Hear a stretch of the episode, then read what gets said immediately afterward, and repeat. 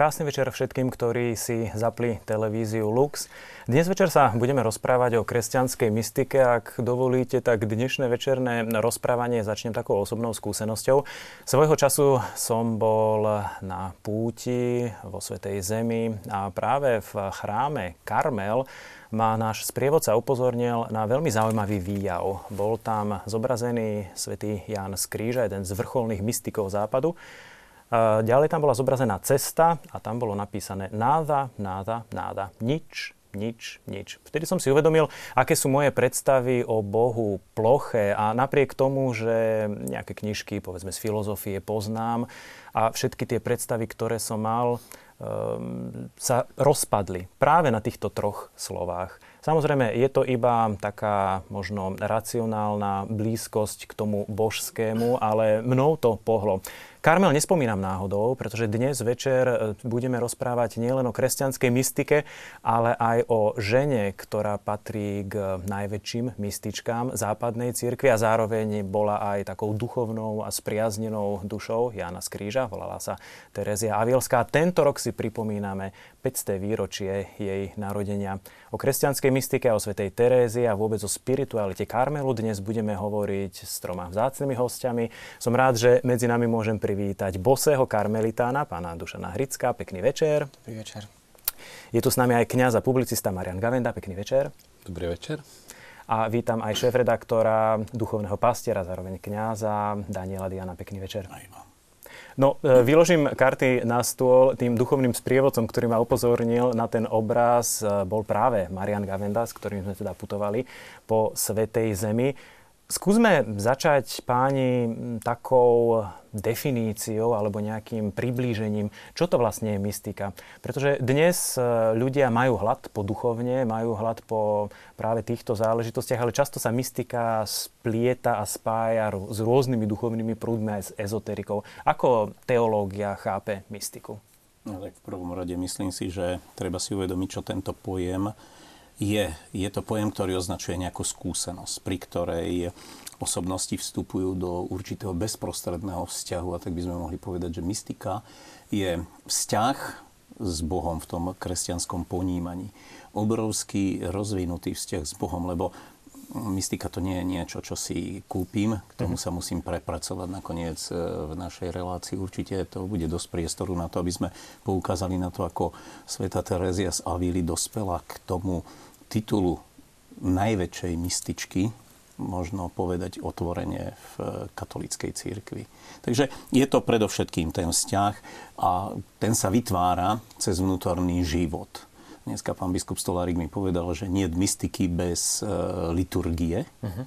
lebo liturgia je vlastne tým najväčším, e, tým najväčším mysticizmom, e, a naozaj liturgia nás uvádza do toho najplnšieho spoločenstva s Bohom.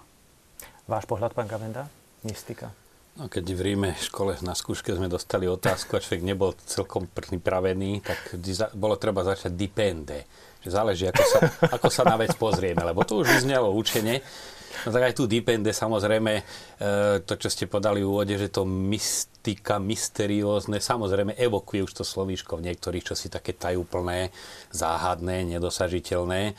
Ja za práve spomínanú veľkú mystičku Tereziu Havilsku ak sa milí ma tu, nech ma bratko poopraví. Citujem, keď Tora hovorí, že kto nevie kontemplovať Boha pri krajani cibule, nevie ho ani pri svetostánku. Pekne. Čo neznamená, že mystika je čosi profánne, ale že mystika je niečo obrovské aj v tom každodennom živote, že nie sú to len sféry nejakého takého nadzemského vý, vnímania, vytrženia, ako si aj mnohí už aj praktizujúci e, kresťania katolíci myslia, že to je nejaký stav omilostených duší, ktoré sú v nejakom úžasnom rozpoložení. Ja som dočítal pred pár dňami, to ma inak e, tak naklonilo prijať pozvanie do relácie, že inak čo tu mám robiť, ale z hodou okolností, prečo som dočítal Tereziu od Ježiša. Predtým som poznal skôr citáty z jej spisov, ale keď som ju čítal, som dostal veľmi prekvapený, mm-hmm. o čom jej život bol tejto veľké mystičky. Jednak o neustálých chorobách, to bol celý život, a o vybavovačkách, písaní listov, zakladaní kláštorov, to bolo to gro. E, čítam z, pozemok, biskup povolenie, proste najpraktickejší, vyťažený bežné život. veci. Mm-hmm. A, a, a za nimi, až v tých chvíľach, keď už bola úplne na dne, keď sa situácia zdala beznádejná, prichádzali tie Božie uistenia, aj tie mimoriadné javy, kde už, ako sa hovorí, kde končia ľudské sily, tam začínajú Božie možnosti. Ale gro jej života, fakticky aj tieto najväčšie mystičky, ako máme my zafixovanú, e, bola veľmi konkrétna, ťažká organizátorská práca. Len si zoberieme v takom zdraví a už neskôršie aj v jej veku cestovať v zime po Španielsku v tom čase. To bolo obrovské utrpenie na hranici skoro chvíľami smrti. Takže tá mystika nie je taká sladká uletenosť, ale je to veľmi čosi reálne a to sa mi na tom páči. Z vášho pohľadu ako karmelitána, pán Hricko, vy ako chápete mystiku? Tak v prvom rade mm, to, čo hovorí Terézia. Je to určitý vzťah. Nie? Že, že človek má vzťah s Bohom a on potom sa prehlbuje. A vlastne, čo, čo ešte je dôležitejšie, sa zjednodušuje ten vzťah. Nie? Že nedáva sa tomu nejaká komplikácia. A vlastne ona to veľmi krásne ukazuje vlastne v, v celú mystiku, vlastne na vzťahu to znamená dvoch ľudí zamilovaných, kedy čo ľudia si hovoria veľmi veľa. Uh-huh. Potom prichádza trošku vytíšenie, kedy prichádza to, tá, to zasnúbenie a potom príde manželstvo. Kedy človek už má toho manžela, toho, toho naj, naj, najlepšieho priateľa a vlastne s ním chce stráviť celý život. I, I tu vlastne Terezia ukazuje vlastne aj na tomto vzťahu. To, čo vlastne dennodenne prežívame. Nie? Či vôbec to zamilovanie, to, tá milosť, tá, tá láska, ktorú, ktorú, ktorú jednoducho človek poznáva, toto je naj, najdôležitejšie. Pretože... Mhm. Všetci traja ste svojím spôsobom povedali, že mystika vychádza z toho bežného života na druhej strane, keď sa spýtame ľudí, povedzme, ktorí buď chodia do kostola, alebo aspoň niečo o náboženstve vedia, tak častokrát sa môžeme stretnúť s takou výčitkou, ako keby im súčasné kresťanstvo ponúkalo málo duchovná. A tak hľadajú aj inde. E, kde má podľa vás súčasné kresťanstvo ten duchovný potenciál naplniť tie túžby človeka? Ja by som možno sa vrátil v spomienkách k mojej mm-hmm. tete, ktorá bola klasický filológ a keď som sa jej pýtal, kde ona prišla k tomu svojmu povolaniu, tak mi odpovedala, že bolo to stretávanie sa s arcibiskupom Kmeďkom, ktorý veľmi si všímal nadaných študentov a ona patrila medzi nich. A ja dodnes opatrujem takú jednu úžasnú vzácnosť Hrad duše, knižku od svätej Terézie, ktorú on daloval mojej tete ako najlepšej žiačke na Nitrianskom gymnáziu. A on jej povedal, toto čítaj. A tam nájdeš aj odpoveď na to, čím máš byť a kým sa máš stať. A veľmi často mi to teta pripomínala, ona povedala, že ako študentka, maturantka si prečítala niekoľko ráz, preštudovala niekoľko ráz túto knihu a hovoria, veľmi sa mi to hodilo, keď som prekladala Erasma Rotterdamského mm-hmm. z latinčiny do slovenčiny a hovorí, mohla som porovnávať. Porovnávať filozofiu, ktorá vychádzala od ženy, ktorá nemala nejaké akademické vzdelanie, na rozdiel od Erasma Rotterdamského. A hovorí, a tam v tom e, v spise tejto Terézie som cítila, že ona tvrdo musela zápasiť o poznanie a hľadanie Boha, Nakoniec vieme o nej, že dlhé roky trpela suchopárnosťou, to mhm. znamená nechuťou, priamo nechuťou k modlitbe. Čiže mystika v tomto ponímaní je niečo, čo sa získava.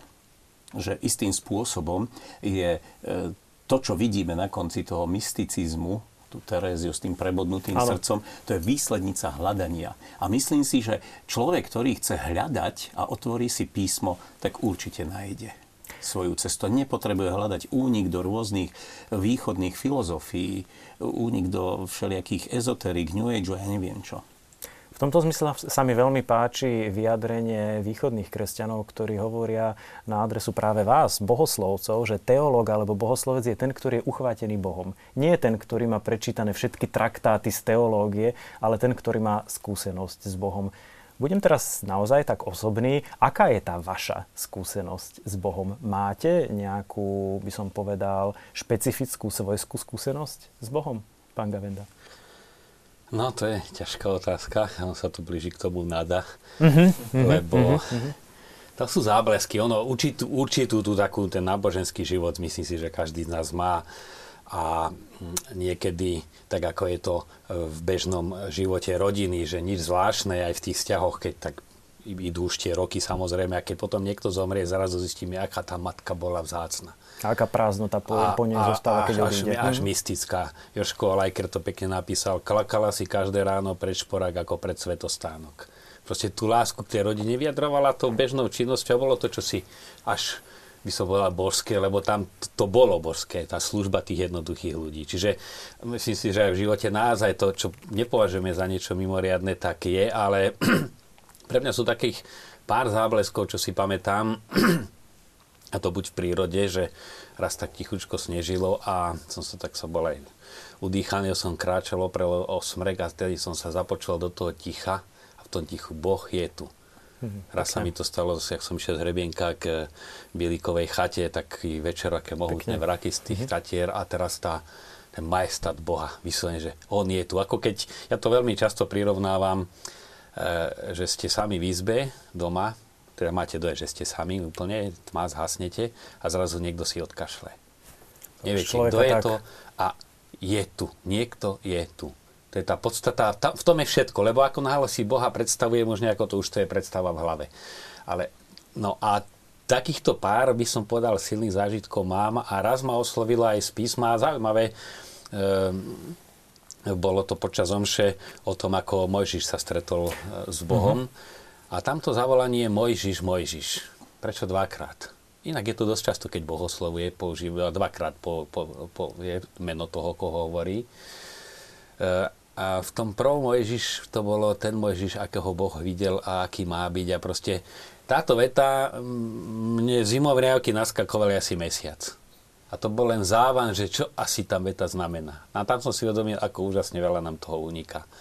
Takže to sú, sú také záblesky, však bolo by ich aj viacero v živote, ale to sa ťažko, to bolo tak silno jednoduché, že sa o tom nedá nič povedať. Tam musí človek len si povedať, tam, zavanul Boh. To, čo písme je, že um, aj Mojžiš videl Boží zátilok, alebo Boha od chrbta. Ano. A Viezoslav to používa túto metaforu o šťastí, že šťastie vidíme od chrbta.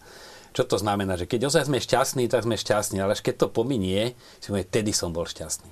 Že tá reflexia nad tým, vtedy to bolo to ono. Uh-huh. No a takisto aj tá Božia prítomnosť, keď je, tak ani človek si skoro neuvedomí, až odstupom času si povie, to bolo to, čo si ten závan z toho Božieho. Keď ste spomenuli ten termín závan, prichádza mi na rozum tá známa príhoda s Eliášom a s Karmelom, nie v búrke, nie v nejakom kriku a reve, ale v tichom vánku prechádzal Boh. Takže naozaj, že treba byť veľmi, veľmi vnímavý voči tomuto vanutiu ducha. Vy máte nejakú takú osobitnú skúsenosť, s ktorou by ste sa chceli podeliť s našimi divákmi, pán Hricko? No, myslím si, že pre mňa je vlastne tento Eliáš. Nie? Že, že v, v, zemetrasení alebo v tom hluku sveta, ktoré dneska prežívame, môžem nájsť to, to tiché miesto, kde môžem počúvať vlastne toho Boha vo vlastnom vnútri. Niekedy vlastne aj e, v každodennom živote. Človek, keď aj na chvíľku k, do kostola alebo vôbec do svojej izby a, a dá, dá sa, otvorí sa na, to, na, to, na tú prácu a na počúvanie, tak je to naozaj niečo nádherné. Keď si niekto zoberie napríklad aj či nejakú knihu alebo, alebo vlastne mm, sveté písmo alebo čokoľvek a počúva. Nie? Že nejde to len tak, že niečo, jak sa hovorí, odmeliem alebo niečo, čo rýchlo len tak použijem, ale že by sa tým akby, tak degustovať. Nie? Tak um, fajšmekri niektorí tak hovoria, že tak musím to vychutnávať. I vlastne to je niekedy aj, aj v modlitbe, nie? že to slovo, ono um, niekedy sveté písmo, uh, ešte pred reláciou sme rozprávali o svetom písme, nie? Že, že koľkokrát človek odkrie, odkrýva v tom niečo, niečo nádherné, pritom čítal to už tisíckrát. Ale tým, um, jak to um, otcovia púšte používali. Mm-hmm. Že tým prežúvaním toho zrna vlastne čím ďalej je také jemnejšie a sladšie. A vtedy človek odkrýva aj vlastne niektoré tie slova a momenty, ktoré v tom môže vidieť. Myslím si, že my všetci si myslíme, že Boha najviac zažijeme v nejakom úžasnom okamihu, nejakej eufórie. To som si myslel aj ja, až kým mne prišiel 8. september 1992 a pri slávení Eucharistie prišla náhla mozgovo príhoda. Najviac som objavil Boha vtedy, keď som bol totálne nemohúci, na intenzívke, odkázaný na akúkoľvek službu iných. A vtedy asi som si tak poprvý raz uvedomil to svoje a som, tu som, pane. Pri kniazkej vysviacke to bola euforická odpoveď. Tu som. To bolo nadšenie. Nás tam 38 ležalo na dlažbe domu Sv. Martina. A teraz biskup nad nami modlí sa konsekračnú modlitbu. Vkladanie rúk a jedno s druhým mazanie. Ale to opravdivé adsum, tu som, pane, hovor, tvoj slucha počúva, prišlo až vtedy, keď som bol totálne nemohúci. To je to zaujímavé stretnutie. A potom to nastalo také postupné odhaľovanie Boha, aj to, čo sme spomínali predtým, že myslíme si, že už dokonale poznáme písmo. A čítam ho a zrazu úplne tie myšlienky idú iným smerom, než by sme my chceli. A to vanutie, to je to tajomné. A toto treba prežiť asi. To je tá skúsenosť toho mystičná napríklad u mňa. My som na Margo ešte ticha, lebo to asi je z našej strany to najviac, čo môžeme spraviť, je stíšiť sa, lebo Boh hovorí v tichu a do ticha a slovo sa v tichu rodí a mhm. zaznieva. Práve, ak som to počul, som sa na tieto sviece, ktoré aj tu máme, pozrela, to by som chcel odporučiť aj našim divákom, že je to jedna veľmi jednoduchá, ale veľmi účinná pomôcka zapáliť si sviečku. Ja som to začal pri breviári, mm-hmm. je úplne iné, aj sa stíšiť, že áno, tak idem sa modliť, ale zapáliť sviečku a chvíľku sa na ňu pozerať. To tak, pozrime sa, to, ten, tá svieca horí tak pokojne, to, to je ticho a pokojne, že na človeka to prejde, je to pomôcka samozrejme, ale otvorí to tú dušu a to je veľmi dobré. Potom si ju zapalujem aj keď čítam duchovné čítanie, už nielen pri breviári a v dnešnom veľmi rušnom svete, kde sme zaplavovaní tými plitkými a mnohými jednak vnemami obrazovými, zvukom, tak toto môže byť veľmi dobrá pomocka aj pri modlitbe, alebo aj ruženec, kde netreba, netreba mať text mať oči používať. Mhm. Text, že naozaj také prítmie, ticho a tu mi teraz napadá jedna skúsenosť, E, ešte z dávnych čias, keď sme mávali stredka s ministrantmi, sme si premietali diapozitívy, to bol vtedy veľký trhák, než možno 3D. Áno. Ale, a zrazu vyplý prúd. Tak sme desi nahmatali zápalky, zapalili sme sviečku a čakali sme, kým, kým znova začne svetlo.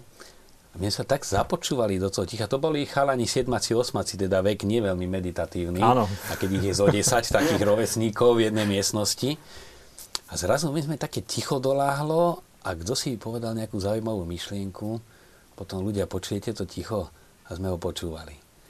A až také sklamané rozčarovanie nastalo, keď zrazu zapli prúd a mohli sme teda pozerať film. A zaujímavé, z nich sa mi to vyšlo, že občas, keď sme to stredko mali a kde bolo veľmi ťažké vymýšľať pre takýchto žívaňov program, padlo, poďme počúvať ticho. Pekne. Zapalila sa sviečka a v tom tichu vychádzali z nich tak hlboké veci, také myšlienky, čo by o, o nich bežne nikto nepovedal. To je taký vek, že sú blázniví ako deti, pritom už hlbokí ako dospelí ľudia a myslím si, že stále pozerám na tie naše sviece tu, na, že môže to byť pre našich divákov jednoduchá, ale veľmi účinná pomôcka, aby ozaj Boh mohol vstupovať, lebo mystika je o Bohu, ale hlavne, lebo Boh robí človeka, a naplňa, boh, presne. ale je potrebné z našej strany robiť to, aby sme sa mu otvárali. Ono s tým tichom to ale nie je také jednoduché. Poviem jednu ja svoju skúsenosť, keď som 4 či 5 dní bol u Františkánu a tiež som sa snažil stíšiť a tým, že teda pracujem e, s informáciami a stále teda na tepe dňa, ako sa hovorí, tie prvé dni to ticho na mňa pôsobilo mimoriadne desivo a až také duševné napätie som cítil.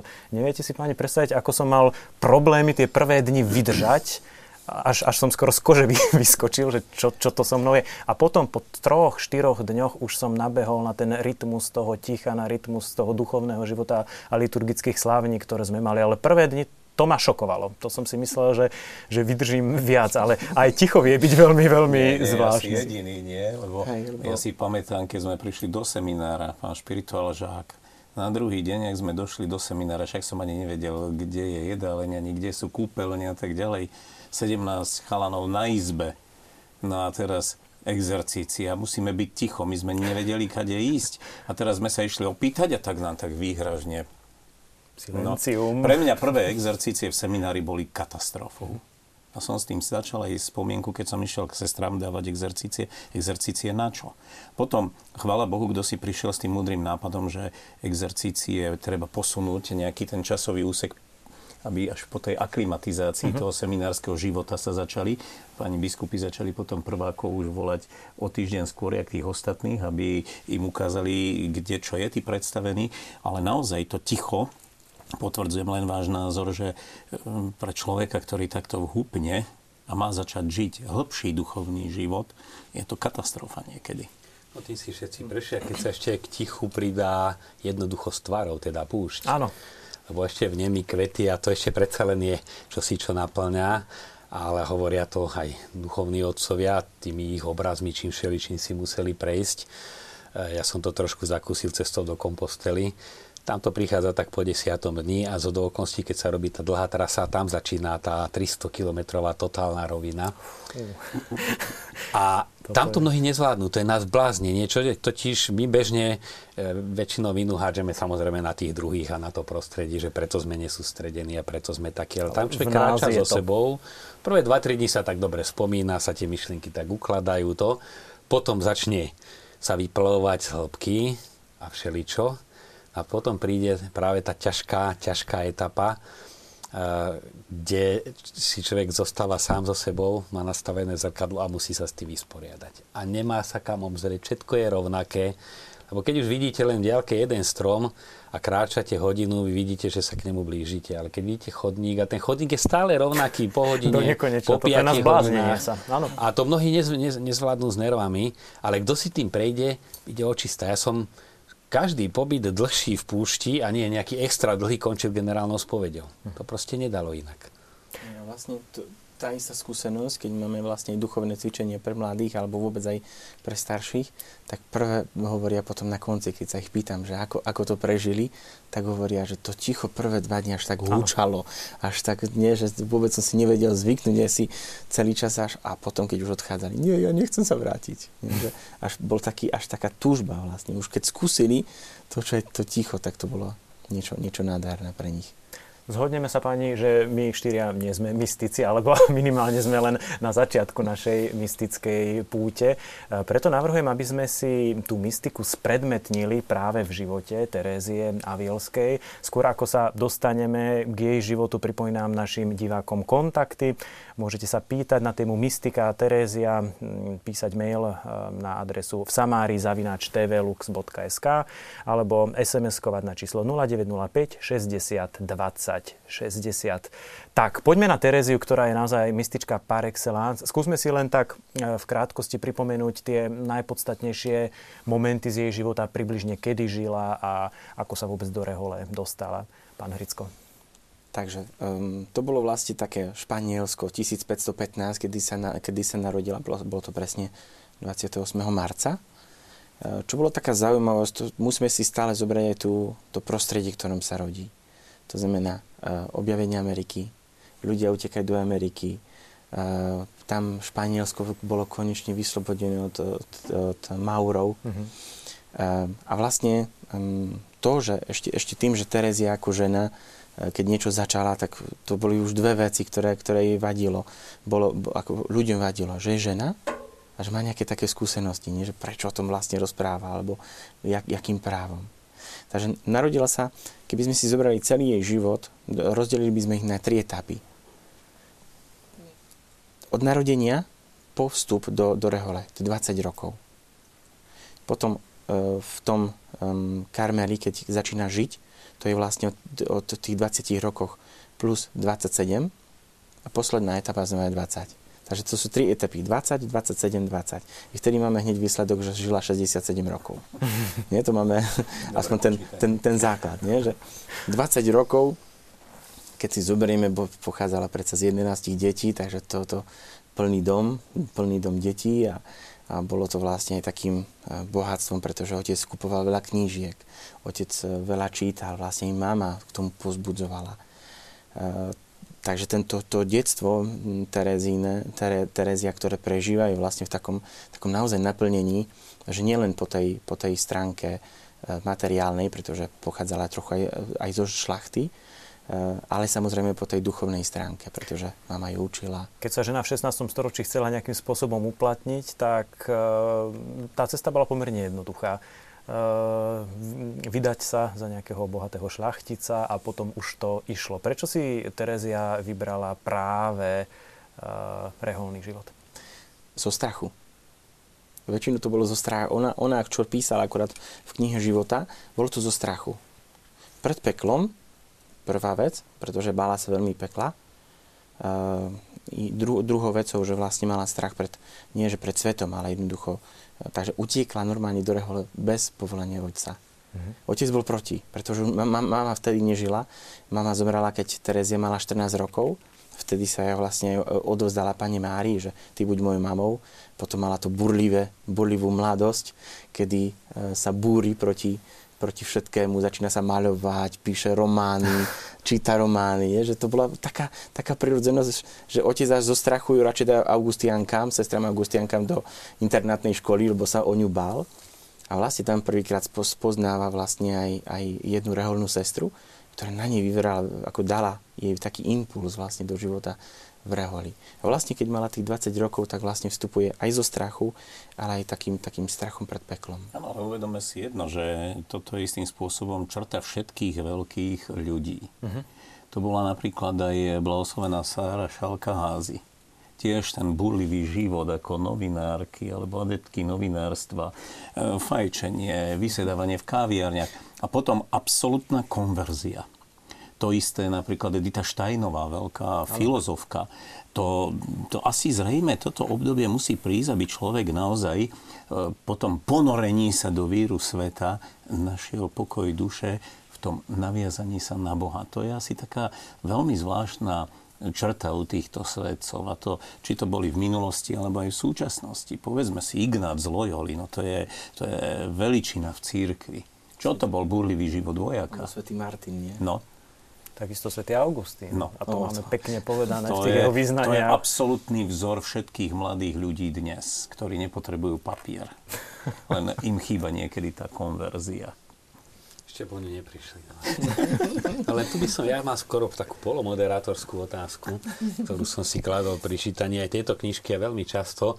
Isté sú sú svedci, alebo aj nesvedci, ale teda angažovaní ľudia v cirkvi, ktorí tie najlepšie roky vložia do apoštolátu a zoberme si Domboska, však len čo bol vysvetený, tak to dielo rástlo, alebo Jan Pavol II už ako kardinál, alebo vôbec celá tá cesta, kým sa stal pápežom od tej, po tej vysviackej a vôbec žitie biskupstva a celé, ale potom sú iná skupina osobností, ktoré sa vlastne tie najlepšie roky a to už po obrátení Terezia už sa rozhodla vstúpiť do kláštora, už postupne prenikala aj do hĺbky toho duchovného života. Dá sa povedať, tých 27 rokov z tých 20 vlastne najdlhšiu etapu sa tak plácala.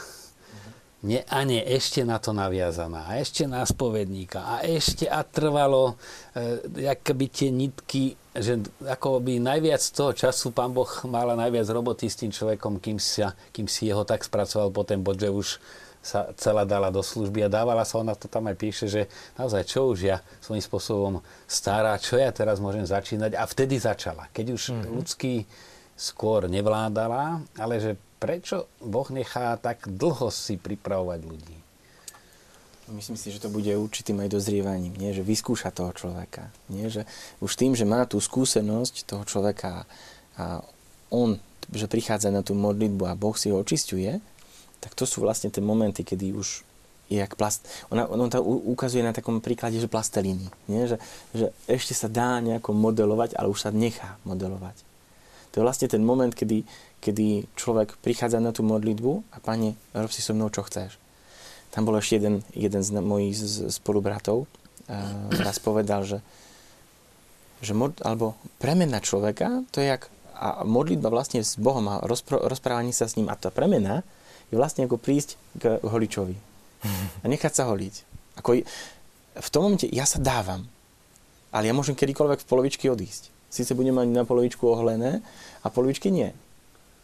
Ona tá premena, to je veľmi zložitá záležitosť, najmä ak to berieme z perspektívy toho subjektu. Uh-huh. Pretože človek nikdy nevie, že kedy sa tá premena skončí, čo Boh so mnou chce. A vyžaduje to istú vieru, vyžaduje to istú odovzdanosť do Božích rúk. Lebo my, keď čítame životopisy svetých, tak sa nám to javí, no však 20 rokov nejako prežila a tak ďalej, ale vžíme sa do tej situácie 20 rokov nejakej suchopárnosti alebo nie celkom vydareného života. To vyžaduje tu, niečo. Tu vlastne Terezia ukazuje vlastne v, v knihe života vôbec aj vo vnútornom hrade takú najzlakadnejšiu vec. Vernosť. Nie? Keď si dám, um, ona tam ukazuje na takú krásnu vec, že ak si dáš hodinu rozímania, alebo dajme tomu 15 minút rozímania. To stačí. Dajme, dajme od 15, 15 minút, nie? Že 15 minút denne. Tak buď verný 15. Ja sa priznám, keď Lebo... sme s otcom biskupom písali knihu každý deň so svetými, tak mne akurát pripadol mesiac október, keď najväčší problémy robili dve Terézie. Od dieťaťa Ježiša a Terezia Veľká. Čo o nich napísať? Terezia od dieťaťa Ježiša, svetica, ktorej socha alebo obraz je skoro v každom ano. kostole. A táto Terezia veľká. To bolo niekoľko intenzívnych dní štúdia ich života, aby na takú malú jednu stranu sa dokázalo zmestiť to, čo je podstatné. Hovorí sa, že nomen omen, a práve, že tá Terézia, to má dva také výrazy, alebo významy, že bude to záštita a ten druhý výraz znamená horúci, horúca. Uh-huh. A ja práve tu by som chcel poukázať, keď e, tuto Marian sa pýtal, že v čom to bolo, že teda toľko to trvalo, kým prešla k, tej, k tomu absolútnemu odozdaniu sa k Bohu. Keď sme boli v Turecku s televíziou Lux na púti, tak sme boli medzi iným pozrieť aj výrobu tých kobercov. A tam tie koberce, tým bol drahší ten koberec, čím viac bolo tej ručnej práce a tých uzlíkov a to sa muselo strihať to bola úžasná trpezlivá práca. Takže aj Terezia, kým sa dostala k tomu vrcholu, ona musela množstvo tých uzlíkov vytvoriť a odstrihnúť sa z tej svetskej osnovy, aby vznikol jeden nádherný obraz. Keď ste spomenuli malú Teresku alebo Tereziu z Lisieux, vyberám jednu z diváckých otázok. Dalo by sa povedať aj o svetej Tereske z Lisieux, že bola mystička. Vieme, že tiež bola karmelitánkou a veľkou ctiteľkou svetej Terezie z Avily. Pozdravujú diváci z Prievidze. Mm, tu um, priamo um, každý, každý, kto vchádza v modlitbu, im môže byť mystikom. To znamená, že to nie je vyhradené len pri nikoho, koho priamo nazývame mystikom. Pretože môže to byť naozaj ktokoľvek. I tu je vlastne tým, že sama Tere, malá Tereska už prežívala určité i suchopárnosť. Uh-huh. Že bolo, prežívala naozaj, e, od, potom začala prežívať aj, aj vlastne tú, tú kontempláciu, ktorá už kontemplácia sama o sebe už sa nazýva mystikou. Nie? Pretože už e, tá modlitba kontemplácie, kedy ja nazerám na Ježiša a chcem s ním prežívať, to je vlastne ten, ten moment, kedy už, už mám tu aj taký, taký akorát zoznam že ten, to rozdelenie vlastne tej, tej uh, modlitby, pretože máme modlitbu ústnu. A mohli by sme si to povedať, to je celkom zaujímavé. Povie vlastne, keď sa samú modlitbu, mám to si v polštine, ale, ale plus minus to viem preložiť. Takže keď si zoberieme samú modlitbu, takže máme tú modlitbu ústnu, ktorá je tak klasická, nie? že aj cez tú modlitbu ústnu môžeme prísť samozrejme potom do rozímania alebo do, do meditácií. A to je vlastne, e, takže máme modlitbu ústnu a potom máme e, rozímavu, nie? Kedy, kedy ja mám tieto dve modlitby. Pri, rozím, pri tej e, ústnej, samozrejme to je e, rúženiec, alebo kedy e, niekto m, jednoducho sa modlí a litánie, alebo... presne. Ale už keď sa vchádza ako keby hĺbšie, už začínam rozmýšľať nad samým tajomstvom a začnem meditovať, to už je, už je ďalší, akoby ďalší stupeň tej, toho rozímania. Potom máme e, modlitbu e, takého uzobrania. Je také, také slovo e, trochu, trochu české, nie? Že, že uzobrání je v, v, priamo, v, priamo v češtine, ale vlastne takou ako keby mm, prípravou alebo takým, takou, takou modlitbou, kedy nevyrušuje ma žiadne vonkajšie zmysly. Nie, že vchádzam naozaj tú modlitbu a, a, a, a mám, mám ju. Tak ako také, mm, pri, pri, taká niečo ako príprava, nie? A potom sú už potom tá, uh, iné, iné rozjímania alebo priam iné dary, kedy Boh už sám pracuje, sám naplňa, pretože môže cez modlitbu vlastne očisťovať, posvecovať a potom nakoniec je tá najväčšia a to je to manželstvo, to je to spojenie v modlitbe. Takže mohli by sme spokojne povedať, že Terezia bola mystičkou, i tá mala. Aj tá mala. E, pretože prežívala e, svojím spôsobom tú modlitbu e, a to spojenie s Kristom, že vlastne ja, aj keď hľadala vlastne svoju cestu, nie, keď tu, tu, potom našla tú malú cestu, keď si preč, prečítala vlastne prvý list Korintianom 12 a 13, kedy hľadala, že môže byť misionárkou, učiteľkou, či, či lekárom, či kýmkoľvek iným, ale ona naj, našla tú, tú cestu cez lásku. Tu by som možno ešte ja citoval tú istú svetu Tereziu Veľkú, uh-huh. ktorá aj e, teoreticky rozdelila tieto stupne. A ona sama hovorí, že ono je, je správne, že sú je tu určité aj to treba popísať, lebo my sme stvorení ako náš organizmus a psychika má svoje zákonitosti, mm-hmm. duchovný život má svoje určité zákonitosti, ale hovorí, ono človek môže veľmi rýchle sa vymršiť z toho prvého schodíka rovno na siedmi alebo do tej miestnosti toho hradu, ale môže aj z hornej spadnúť veľmi rýchlo dole. Že ono, sú to stupňa, potom záleží aj od povahy. Podstatou je láska, preto Terezia od dieťaťa Ježiša pochopila, sa, že moje, pochopila som, že moje povolanie je láska. No tak to je mystika. A mystika sa delí aj na praktickú mm-hmm. mystiku a potom aj e, niekto úžasne veľa povie e, tou slovnou modlitbou, možno viac, viac do toho vloží, potom slovná modlitba je biblická, e, než keď niekto svojimi slovami sa modlí nejaké znešené modlitby. Ja na to používam taký obraz, keď a ženy, keď máme stretnutie alebo nejakú prednášku a sú tam ženy, čo už mali dieťa, aspoň jedno vedia presne, o čom je reč, občas zaslzia, keď dieťa prvý raz povie mama. Mm-hmm. Tak čo spraví mama sa rozplače. Kto z, z tých dvoch vie, čo to dieťa povedalo? To dieťa nevie, čo povedalo. Tá matka vie, čo povedalo. A ústne modlitby sú všetko biblické modlitby. Oče náš. Zdravá, však to je z Evangelia.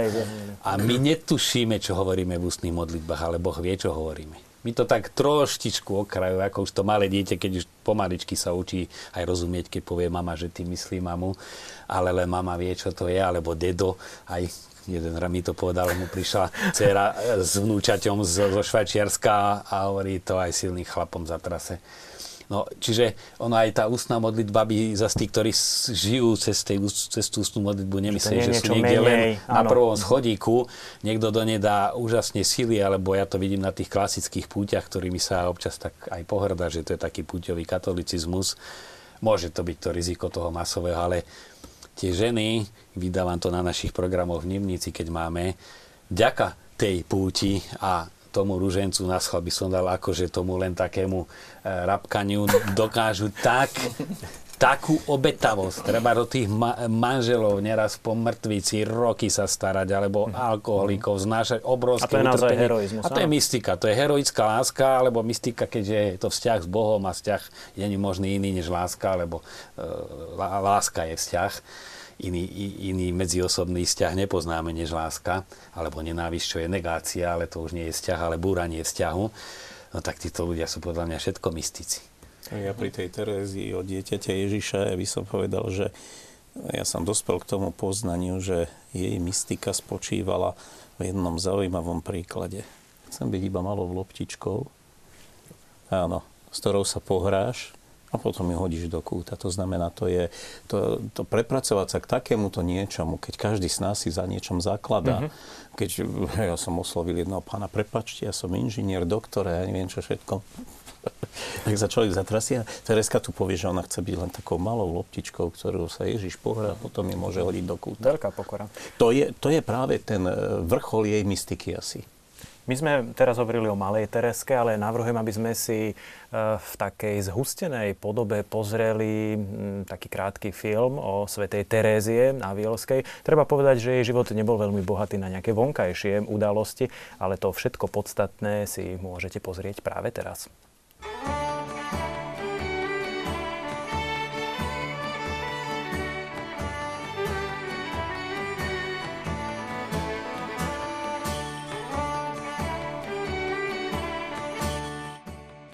Terézia od Ježiša po vstupe do rehole ťažko ochorela a zostala čiastočne ochrnutá.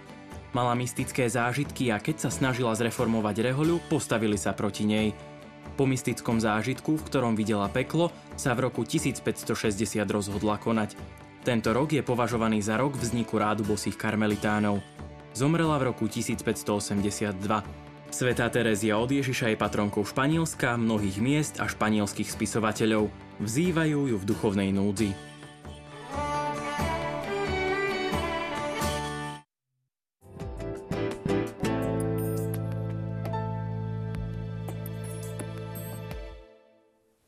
Pecté výročie um, svätej Terézie Avilskej si tento rok pripomíname a práve toto jubileum nás podnietilo, aby sme dnes večer diskutovali o kresťanskej mystike práve tak, ako ju spredmetňuje svätá Terézia Avilská.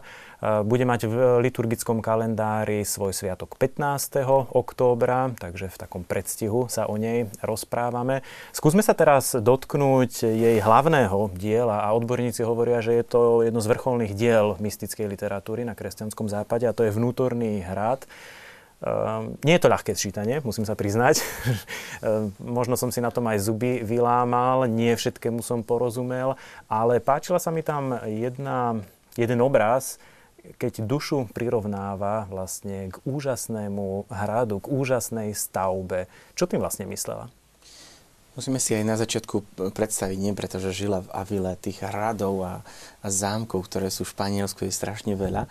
Takže ona, ona mala akurát ten obraz. Nie? Mm, to je vlastne taký z takých, takých darov. Uh, Svetý Maximilian Kolbe akurát užíval stroj, nie? že by vysvetliť nejakú, nejakú vec. No a ona vlastne použila, použila vlastne kryštál, alebo vlastne diamant i vlastne vnútorný hrad, alebo ako hrad. A ona to ukazovala vlastne, že v našom vnútri, nie? bo my veľakrát Boha hľadáme kde si na boko, kde si tam, môže tam bude, hore. kde si hore, môže dole, nie, či, či kde je, ale vlastne to je to prehlbovanie vo vnútri. Nie? Ona to síce rozdielovala na 7, 7 komnat, ale ona vlastne hovorí, že tam je celý čas ako keby e, sa dá preplávať, celý čas. Pán Boh e, z druhého, druhého, druhej komnaty môže zobrať do 7 a potom mu vrátiť to, čo naspäť. Pán Nie, vlastne, to je ten, ten, ten moment a vlastne um, prechádza, to my si veľakrát predstavujeme, že vchádzam do, do zámku alebo do hradu, tak vždy sú len jedny dvere. A tam nie. Ona ukazuje, že tam sú toľko dverí, ktorými tým človek môže vojsť do ďalšej komnaty, tak to je až, až, až neuveriteľné, pretože každý má tú svoju cestu naozaj, naozaj ukázanú a každý môže prehlbovať. A vlastne v tom v, hrade vnútri, alebo v tom kryštáli, vlastne ide o to, že aby poznať, že Boh je v mojom vnútri že by poznať, um, tu by som niekedy urobil aj takú, také porovnanie napríklad uh, Terézie, ktorá ukazuje uh, sedem komnát a Janom od kríža, ktorý uh-huh. ukazuje akurát um, um, temnú noc. To je také dielo, temná noc. Nie? Uh, Terézia vlastne v prvých t- troch komnatách, kedy, kedy vchádza do komnaty, ukazuje, s čím človek bojuje na začiatku s roztržitosťou, s tým, že sa mu nechce, s tým, že nie je to začia, začiatočné a a najčastejšie očisťovanie zmyslov. Nie? Lebo ja si môžem zavrieť oči, môžem ničoho nedotýkať, môžem, jak sa poču- hovoriť, nepočúvať, ale človek zaraz zacíti tak silne napríklad, že oh, kuchárka robí pražnicu, nie? Pretože áno, človek v určitom zmysle, ako keby, keď sami vieme, že keď nie je niekto napríklad nemý, tak veľmi dobre počuje keď je niekto slepý, tak veľmi, do, veľmi, veľmi cíti normálne každý, každý, každý jemný, jemný dotyk, nie? Že, že vôbec aj hrbol. Takže my keď si zoberieme napríklad peniaze a máme zistiť, že ktorý to je podľa hmatu, tak to nezistíme. Nie? Nemáme takú schopnosť.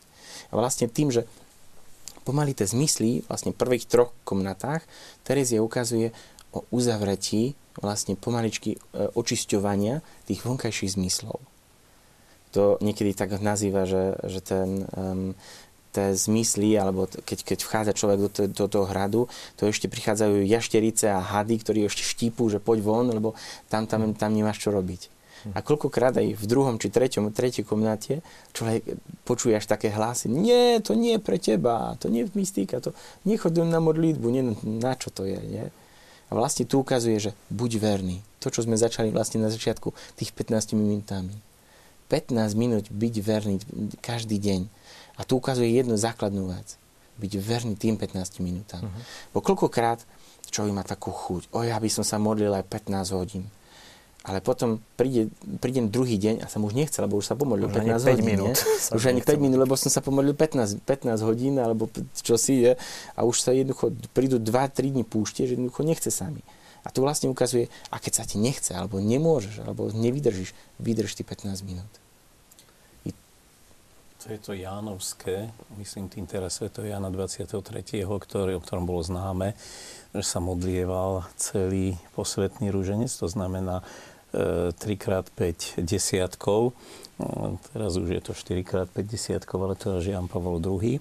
A on si napísal do denníka duše, že každý deň, akokoľvek povinnosti bude mať, musí si nájsť čas na modlitbu posvetného rúženca v jednom takom príhovore som čítal, že e, sa tak koho si opýtal, že vy si myslíte, že je to až také jednoduché e, zostať verný tomu predsavzatiu.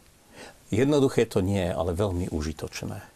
A aj ako pápež si ten čas našiel na tých 15 z e, tých desiatkov, nikdy si to nevynechal. Monsignor Loris Kapovila, ktorý sa dožil 100 rokov, jeho tajomník, pár kardinál, ten to veľmi často pripomínal, že to, čo držalo Jána 23. a čo z neho urobilo svetého, bola tá kontemplatívna modlitba, lebo že to nebolo len odrabkanie 150 mm-hmm. zdravasov. To, to bolo to rozímanie. Že by nezostať na povrchu, nie? Áno. Že by ísť do tej hĺbky, to vlastne, čo aj Jan Pavel II hovorí.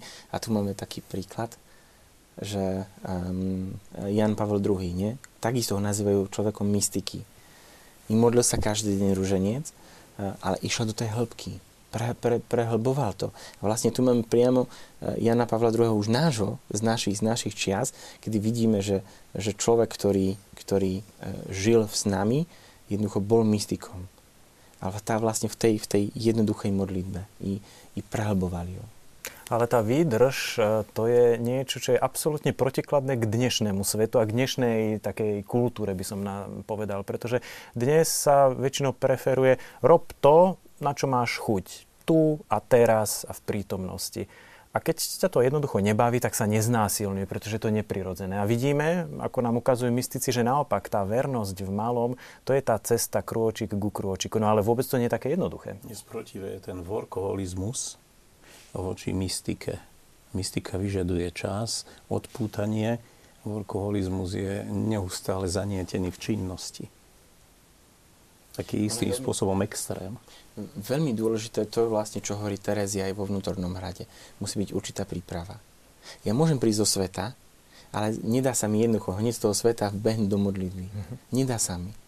Ona tam hovorí o dvoch takých, takých prípravách, je vlastne celodenná, kde snažím sa nebehať a neutekať do iných vecí a potom je takých 15 minút pred tou modlitbou, ktorú chcem robiť. Aby už nečítať napríklad noviny, už poviem to na, našim jazykom, nečítať noviny, nepozerať na internet, či e, nerozbiehať sa nejako tak myšlienkami. Ona tam ukazuje krásny príklad, ktorý sa mi tak veľmi páči. Ona hovorí o hraniu v šachu. Hrať šach. Že ak niekto hrá šach, nie, i v tom momente teraz si povie, a teraz idem na modlitbu, tak ešte 15 minút bude rozmýšľať mm. o tom, je, čo mal robiť s kráľom. Alebo čo s koňom, nie? Že jednoducho to sa nedá. Musím prerušiť určitú prácu, aby som mohol sa vytíšiť. A to vnútorné naladenie, možno naozaj tá rada, ako hovoril pán Gavenda, zapáliť si tú sviečku, stíšiť sa a potom ísť sa modliť sa vrátim k tomu hradu vnútra, si hovoríte, že ste si vylámali takmer zuby na tom, no jeden môj spolubrat si zuby nevylámal, keď som bol nepomúčený, tam boli aj a Slováci a v češtine to je hrad Nitra. Tak on to dal medzi zemepisné knižky, medzi sprievodcov a mal to vyriešené.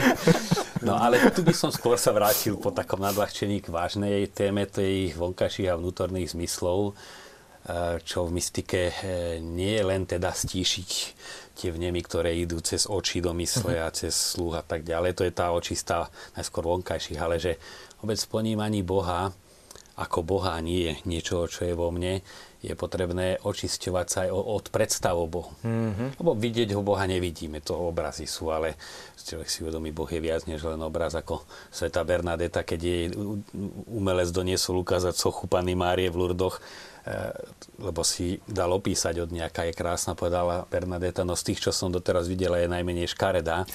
Eh, lebo cítil, že tá pani bola prekrásna, to sa nedá zvier- eh, vyjadriť, ale že to je postupné to nie popretie osobnosti. Mnohí pri nesprávnom duchovnom živote aj asketika, uh-huh. mystika, kedy si to boli základné predmety. Asketika, mystika, teraz je to spiritualita alebo spirituálna teológia. E, kládli na ten asketický postup dôraz, ale čo je dôležité, že e, to očisťovanie od svojich predstav, od svojich túžob, e, to je to extázis, výsť ponad seba. V niektorých školách kláštorných sa to robí určitým systematickým cvičením, ale čo by som chcel povedať, že bežný život, kde majster nie je nejaký skúsený duchovný spolubrat, ale sám pán Boh, je ten náš majster, že to majú v rodine, že keď už sa chystajú do kostola rodina, aby konečne prišli na čas, to najmenšie zase niečo vyvedie a naspäť a už konečne chvíľka ticha a zas niečo. To je to pripravovanie na extázu. Extáza je vymrštenie sa ponad seba. Uh-huh. Čiže nesmerovať k svojim predstavám, k svojim plánom, k svojim túžbám. No a to je tá široká tzv. praktická mystika, ktorý bola Jan Paul II, tá nevylučuje modlitbu, ale pomáha všetky okolnosti, ktoré život prináša, brať ako Boží vstup a dokázať to čítať. Prečo keď sa najviac pomáha a ponáhla mi ju, zasvieti semafor červená? No isto ani diabol to tam neišiel prehadzovať, ani, ani aniel. Ide to tak, ako ide, ale duchovný človek sa pýta, prečo? Čo mi to Čo chce povedať? Je? Mhm. Na to už je to čítanie za, za vonkajškom, to je to duchovné čítanie. No a to je to prenikanie k, to, k tej Božej podstate, ktorá je absolútne jednoduchá. Tí mystici ako Tauler, ktorý ide ozaj tá mystika, kde si do hĺbky bytia, oni hovoria, keby človek dokázal si aspoň ako tak plne uvedomiť, čo znamená ja som, uh-huh. že čo v tom je zahrnuté, to byť, vôbec bytie ako také, v tom je hist- dejiny vesmíru, všetko. Hovorí to je ako milión rokov života. Sekunda ja som. No to je to prenikanie do tej Božej hĺbky, ale takých je málo, myslím si, že ľudí, kde je takú zvláštnu milosť, že a tá potom pre nich sa, v nich sa premení, či už do toho hlbokého ponorenia cez modlitbu, že sa túžia už zasvietiť iba modlitbe a u iných sa to stane motorom činnosti. Každý, zoberme to Mojžišom, ktorého som spomínal, ale iné stretnutie veľkých biblických osobností s Bohom, vždy v tom zadívaní sa, poviem to ľudský, do Božej tváre, v ktorej sa zbadal ten človek, zbadal sa aj, kým má byť že Bože, keď sa pozriem do teba, ako ma ty vidíš, ty ma vidíš ako, ja neviem, keď som bol mladší kniaza. A vždy po stretnutí s Bohom išlo poslanie. Uh-huh. Eliáš a mnohí ďalší. To, ale to znamenalo, že on v tom, v, tom, v tom spojení s Bohom zistil, akého ho Boh chce mať, kým ho chce mať. A zážitok Boha zároveň bolo aj vykročenie do poslania.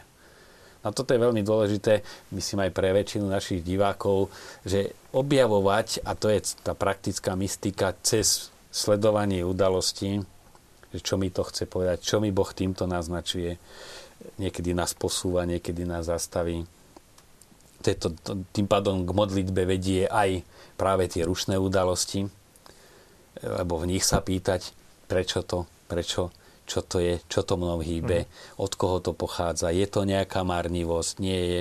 Čiže človek stále, to nie je len vrtanie sa v sebe, ale pýtanie sa Boha, Bože, čo to chce byť? Bože, prečo ešte? A, a človek zrazu žije vo veľkej mystike a pritom je naplno prakticky. Oslovila ma tá myšlienka, čo ste povedali, pán Gavenda, že uh, ten obraz Boha, ktorý si my malujeme vo vlastnej mysli, čím človek žije duchovnejším životom, tak tým sa ho musí vzdať a otvoriť sa pre Boha, ktorý je úplne iný. Možno aj to je to náza, o ktorom hovoril Ján z kríža, že Boh proste je absolútne iný, než si ho my predstavujeme. Na druhej strane, tá cesta duchovného života je do značnej miery subjektívna. Aj vy ste povedali, že každý má tú svoju cestičku. No ale tam, kde je subjektívnosť, môže byť aj omyl. Kde je tá hranica, kedy už vieme, že toto je naozaj pravdivé, toto je naozaj z Boha a iné sú už moje výplody, mojej psychiky, mojej, povedzme, vybičovaných nervov a tak ďalej. Vedia teológovia rozoznať, že čo je vízia, povedzme, duševne nejakého vychýleného človeka a čo je mystika práva? Je na to nejaký v úvodzovkách recept? Tak Terezia hovorí vždycky jednu základnú vec. Maj svojho sprievodcu alebo svojho spovedníka a vlastne s ním rozoznávaj. Nie? I, I tu ukazuje vlastne Terezia na dve základné veci človek, ktorý je mystik a naozaj pravdivým, pravdivým ako keby priateľom Boha, tak v prvom rade bude pokorný a v druhom rade bude poslušný. To sú dve základné veci, o ktorých hovorí Terézia vlastne, že pokora a poslušnosť. Ak tam nemá tej poslušnosti, to znamená, že to nie je mystika. No, jednoducho ide, je to jednoducho, to je niečo, niečo odletené a niečo, čo nemá ako keby. A druhé, tá pokora vlastne, niekde je človek naozaj, však sama Terézia koľkokrát hovorí, Ježišu, na čo mi to dávaš?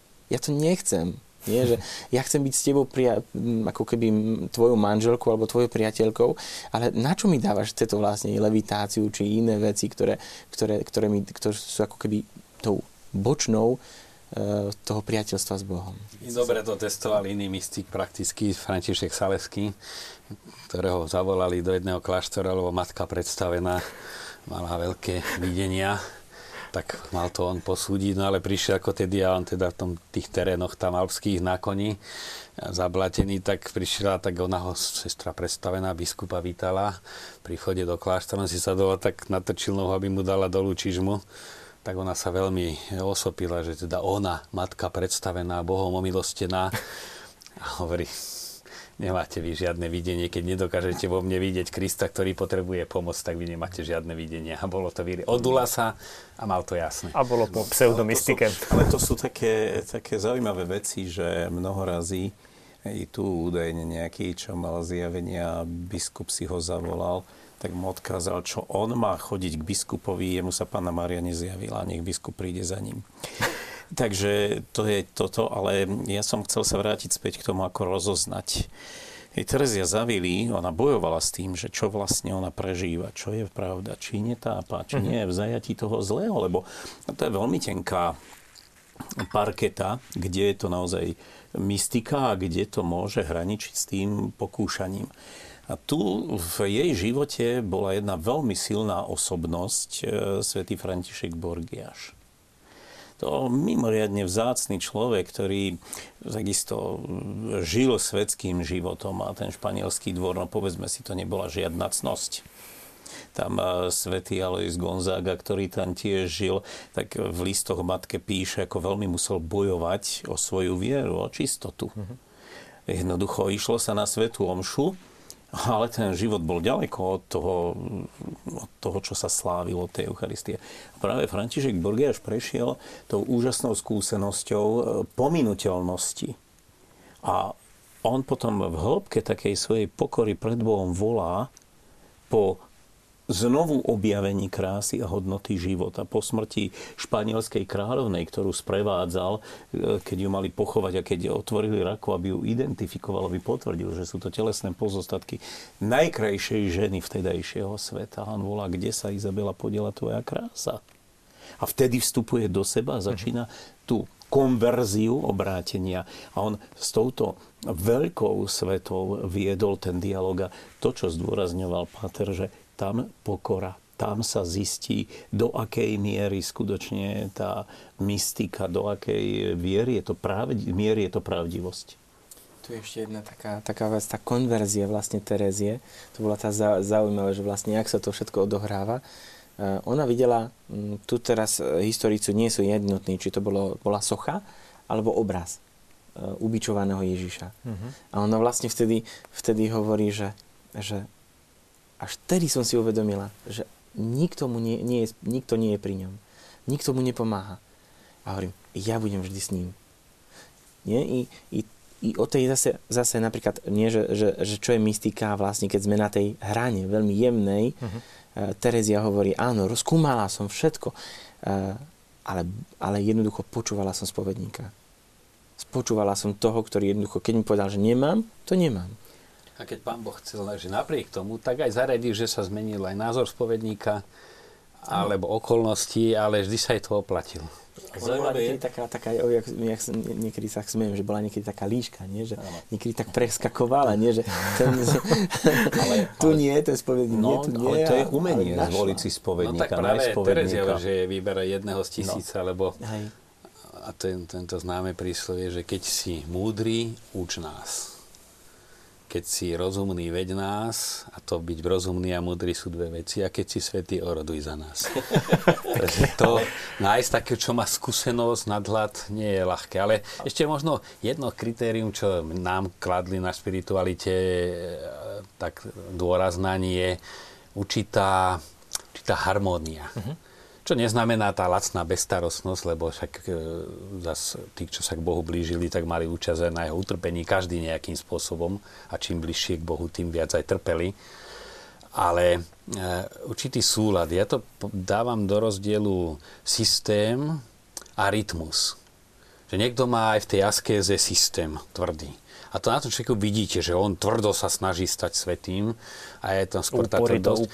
A mhm pravidlá, lebo tam ozaj z ľudskej stránky tie školy všetky hovoria o určitých krokoch, ktoré treba e, robiť a treba ich robiť, lebo sme stavaní tak, ako sa jazyk učíme, alebo inú vec určitými postupnými krokmi, kým príde skúsenosť, alebo hru na gitaru, alebo čokoľvek, tak aj duchovný život sa treba mu učiť, ale dôležitý je skôr rytmus, kde aj pri hudbe a tanci mm-hmm. sú presne, tak keď je osminková nota, je osminková, tam je presne, ale zároveň je to pekné.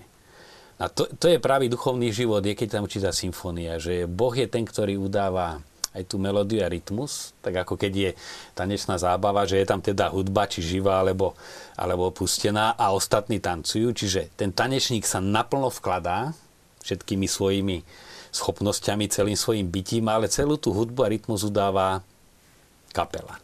No a to je zdravý duchovný život, je keď tie podnety, ten rytmus udáva Boh a ja som ten, ktorý sa s tým zladil. A tedy je duchovný život, neznamená, že ľahký a harmonický. Ako náhle je tam nejaká krčovitosť a znervoznenie, lebo ja som mal na pláne sa modliť. A, a tu a teraz. A teraz, a alebo ako to jeden pravoverný hovorí, nadával pri večeri v seminári, že ešte vešpery, práve sme z vešpier prišli, a, ale tie boli po taliansky a latinské sú, latinské sú predsa hodnotnejšie, ale hlavne, že nadával, že sa ešte musí modliť, lebo má veľa učenia. No to je typický príklad nesprávne pochopenej eh, tej spolupráce s Božou milosťou. To je to, čo ja veľmi obdivujem. E, ozaj opravdivého teológa, ktorý sa volá Benedikt XVI na rozdiel od tých mnohých, ktorí tento titul si používajú a e, chcú zapôsobiť a nimi nie sú, tak Benedikt XVI je opravdivý teológ a ten zdôraznil v tej katechéze, ktorú mal e, o svetej Terézii zavili, že jej najväčšou túžbou bolo chcem vidieť Boha. To bol impuls, ktorý ju hnal a e, vyzdvihuje veľmi silne tú myšlienku a myslím si, že to je veľmi dobré si zdôrazniť, že objavila pravdu, ktorú zhrňa v dvoch základných princípoch. Skutočnosť, že všetko, čo patrí k tomuto svetu, pominie a na druhej strane skutočnosť, že iba Boh je navždy. A ona to zvýraznila aj v tej jednej známej básni. Benedikt XVI v tej katechéze cituje Nech ťa nič neruší, nech ťa nič nelaká. Všetko pominie, Boh sa nemení. Trpezlivo získa všetko. Kto má Boha, nič mu nechýba. Iba Boh stačí. A paradox k tomu je, že vlastne Terezia sa prepracovala k tomu pavlovskému povolaniu, nechaj, ja mu ukážem, koľko mu treba trpieť pre moje meno. A vrchol mystiky u Terezie zvýraznil veľký sochár Bernini. Ten Bernini, ktorý pravda vstúpil do povedomia našej verejnosti tým, že sa tu tak pod cenu predala busta Áno. Pia Piatého. Tak ten Bernini má sochu, extáza svetej Terézie, to je asi jeho najznámejšia socha aniel prebodáva srdce Terezie. Čo to znamená? To srdce Kristovo bolo prebodnuté. A vlastne vtedy, e, tak aspoň hovorí drvivá väčšina teológov, sa naozaj e, dokonalo celé to utrpenie Ježiša Krista, že aj to poníženie, že úplne aby sa uistili, že sme sa ho zbavili, že už nič nebude z neho že ho ten stotník prebodne kopiou. A tá Terézia, ako si v tej extáze, aby sa zvýraznilo to, že už nepatrí sebe, patrí niekomu inému. Našla toho Boha. Že to prebodnutie jej srdca je vlastne výrazom toho skutočne dosiahnutia vrcholu mm. jej mystiky. A je to také zaujímavé, že spolu so svetým Františkom má mnoho spoločného, lebo prečo má sviatok 15., keď zomrela 4.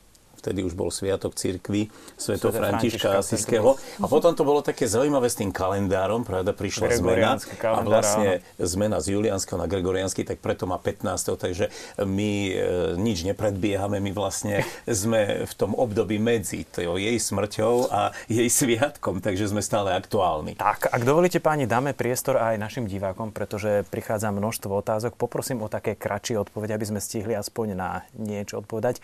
Milan vás pozdravuje a ďakuje za zaujímavú diskusiu a rád by e, sa dozvedel, aký je rozdiel medzi duchovnom a duševnom, ak nejaký rozdiel medzi tým je. To tak naša Sloven- aj, aj slovenská vôbec terminológia sa tak prelína. Niečo pod psychikou myslíme mm-hmm. neraz aj ducho, duševno, teda to je život duše.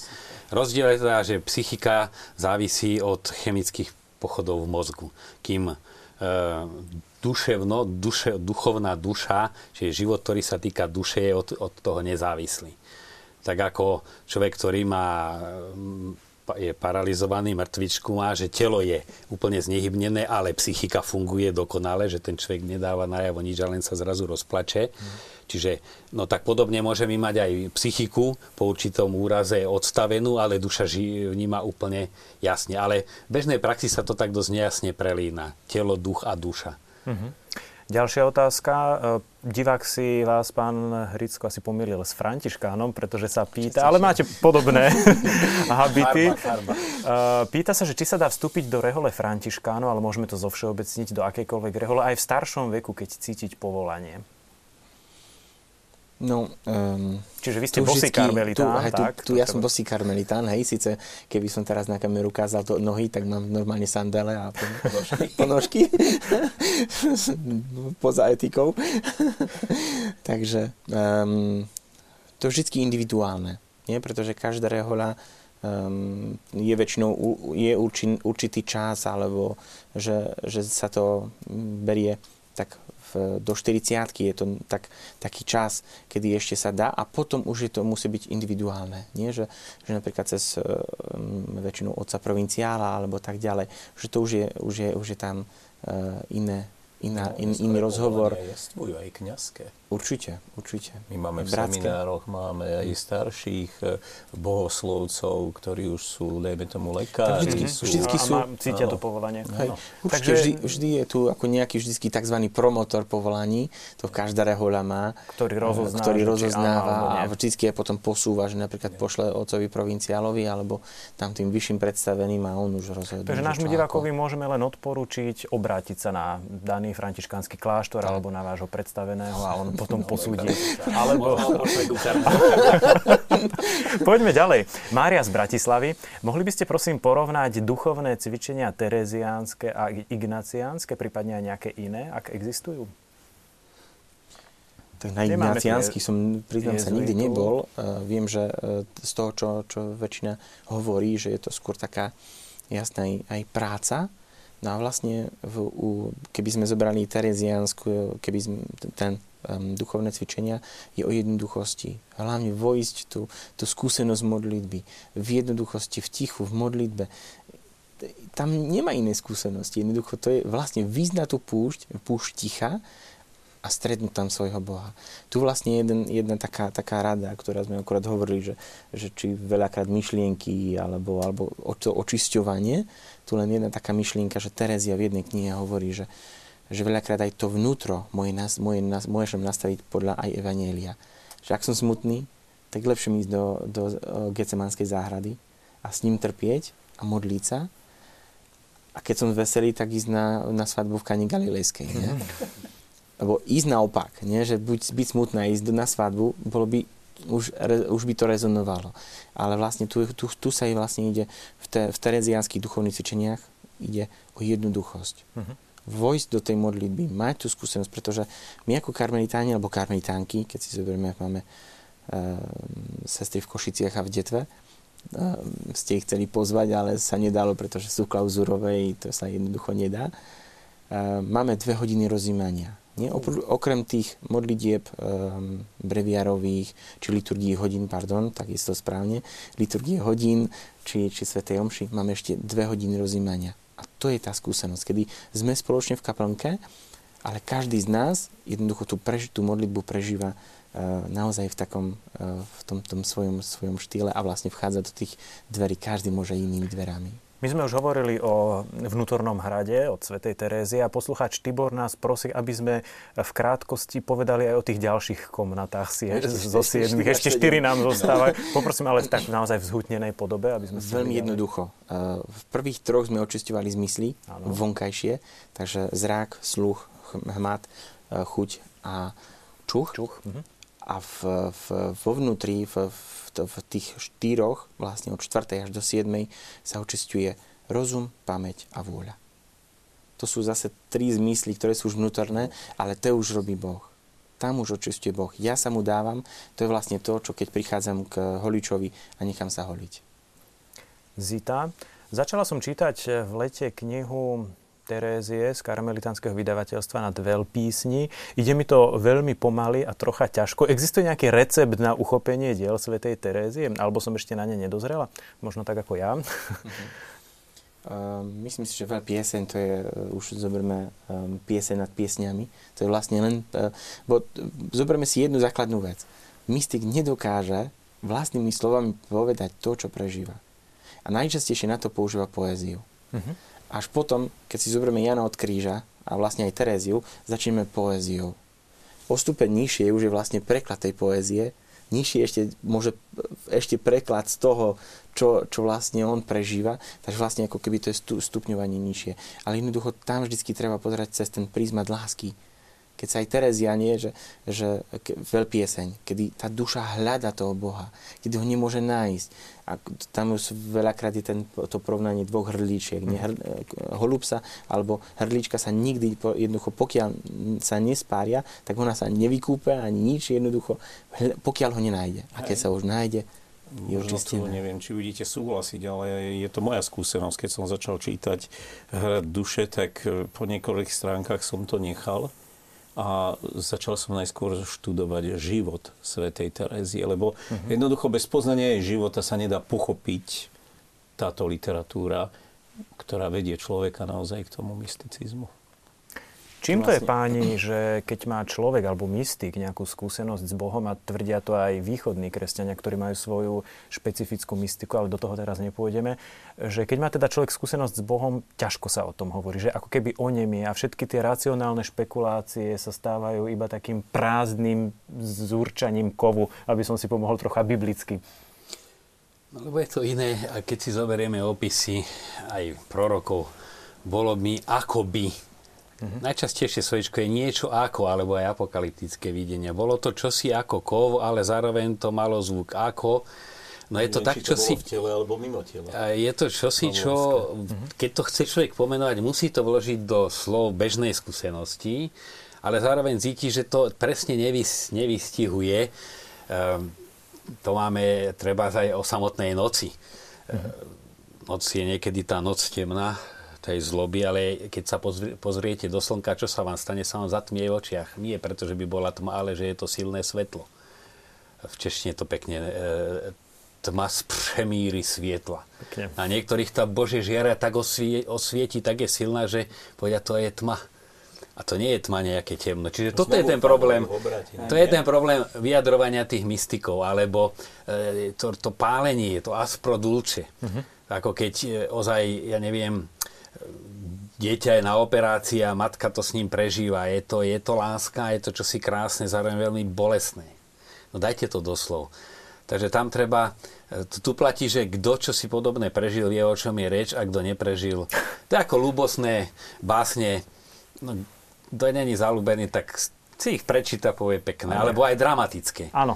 Dramatické, alebo určité žalmy v, v úzkosti. Ja si pamätám ako na vojne, keď som si v určitých rozpoloženiach, keď išlo o krk, tak tie žalmy, čo mi vtedy hovorili. No a teraz ich čítam tiež, aj sa snažím, alebo modlím pozorne, no tak to treba určité rozpoloženie a vtedy to človek skôr intuitívne príde na to, čo ten autor chcel povedať. No ale to je aj riziko zjavenia, ak môžem, že jednak, či ten, ktorý určité videnie Božie mal, či ho dokáže vždy, niekto dokáže, niekto nie do tých obrazov povedať. Nie, niekto sa vyjadri nešťastne, neutrafí to. A potom ten, kto počúva, opis toho alebo číta, či si dokáže správne predstaviť pod tým symbolom to, čo ten daný vizionár videl. A tam nastáva často, veľmi často dochádza k posunom.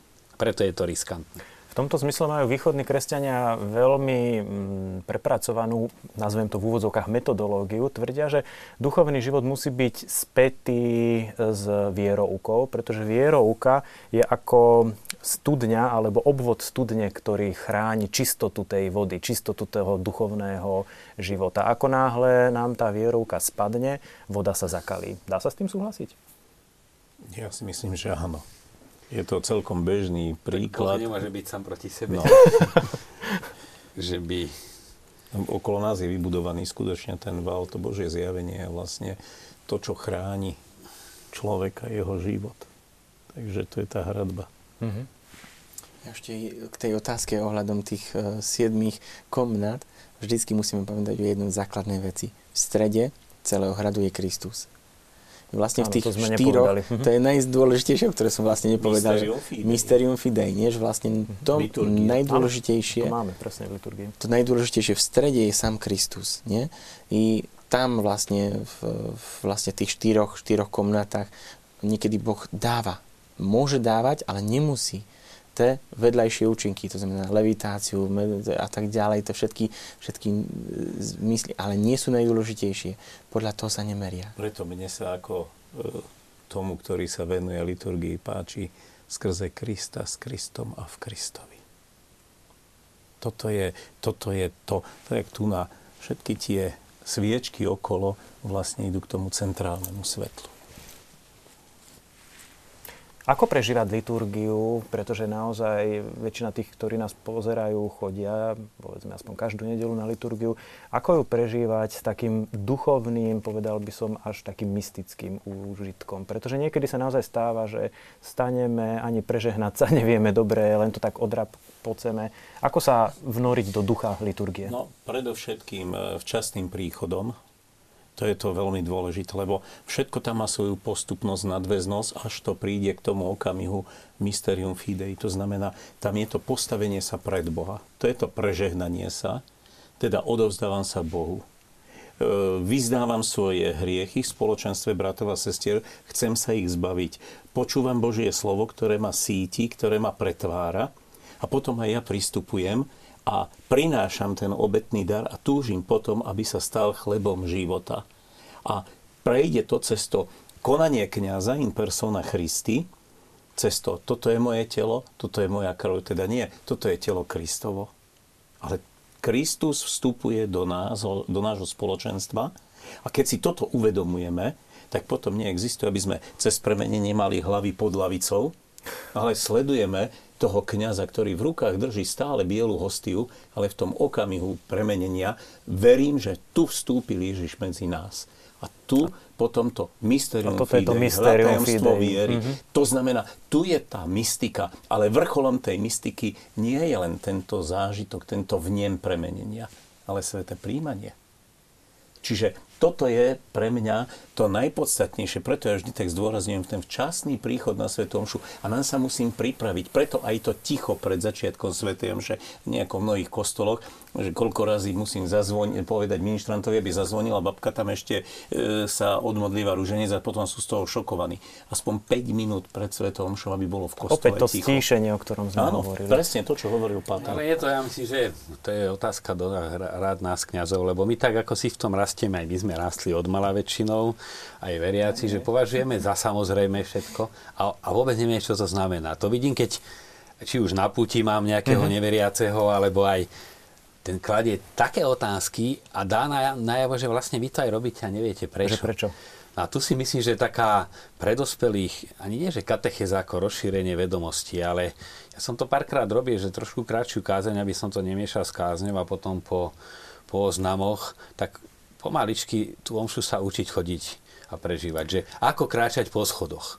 To nie je len tak, že idem po schodoch, lebo sú tam schody. Potom ako prechádzať cez bránu chrámu. Mm-hmm. To mhm. brána nie je len na to, aby nefúkalo a neišli tam zlodeji. To má obrovský význam. Viesť, viesť urobiť tento krok. Mohli by potom, sme si potom robiť niekedy takú reláciu práve o týchto liturgických symboloch. Že je obnovenie krstu, Preto keď Maria sa prežehná.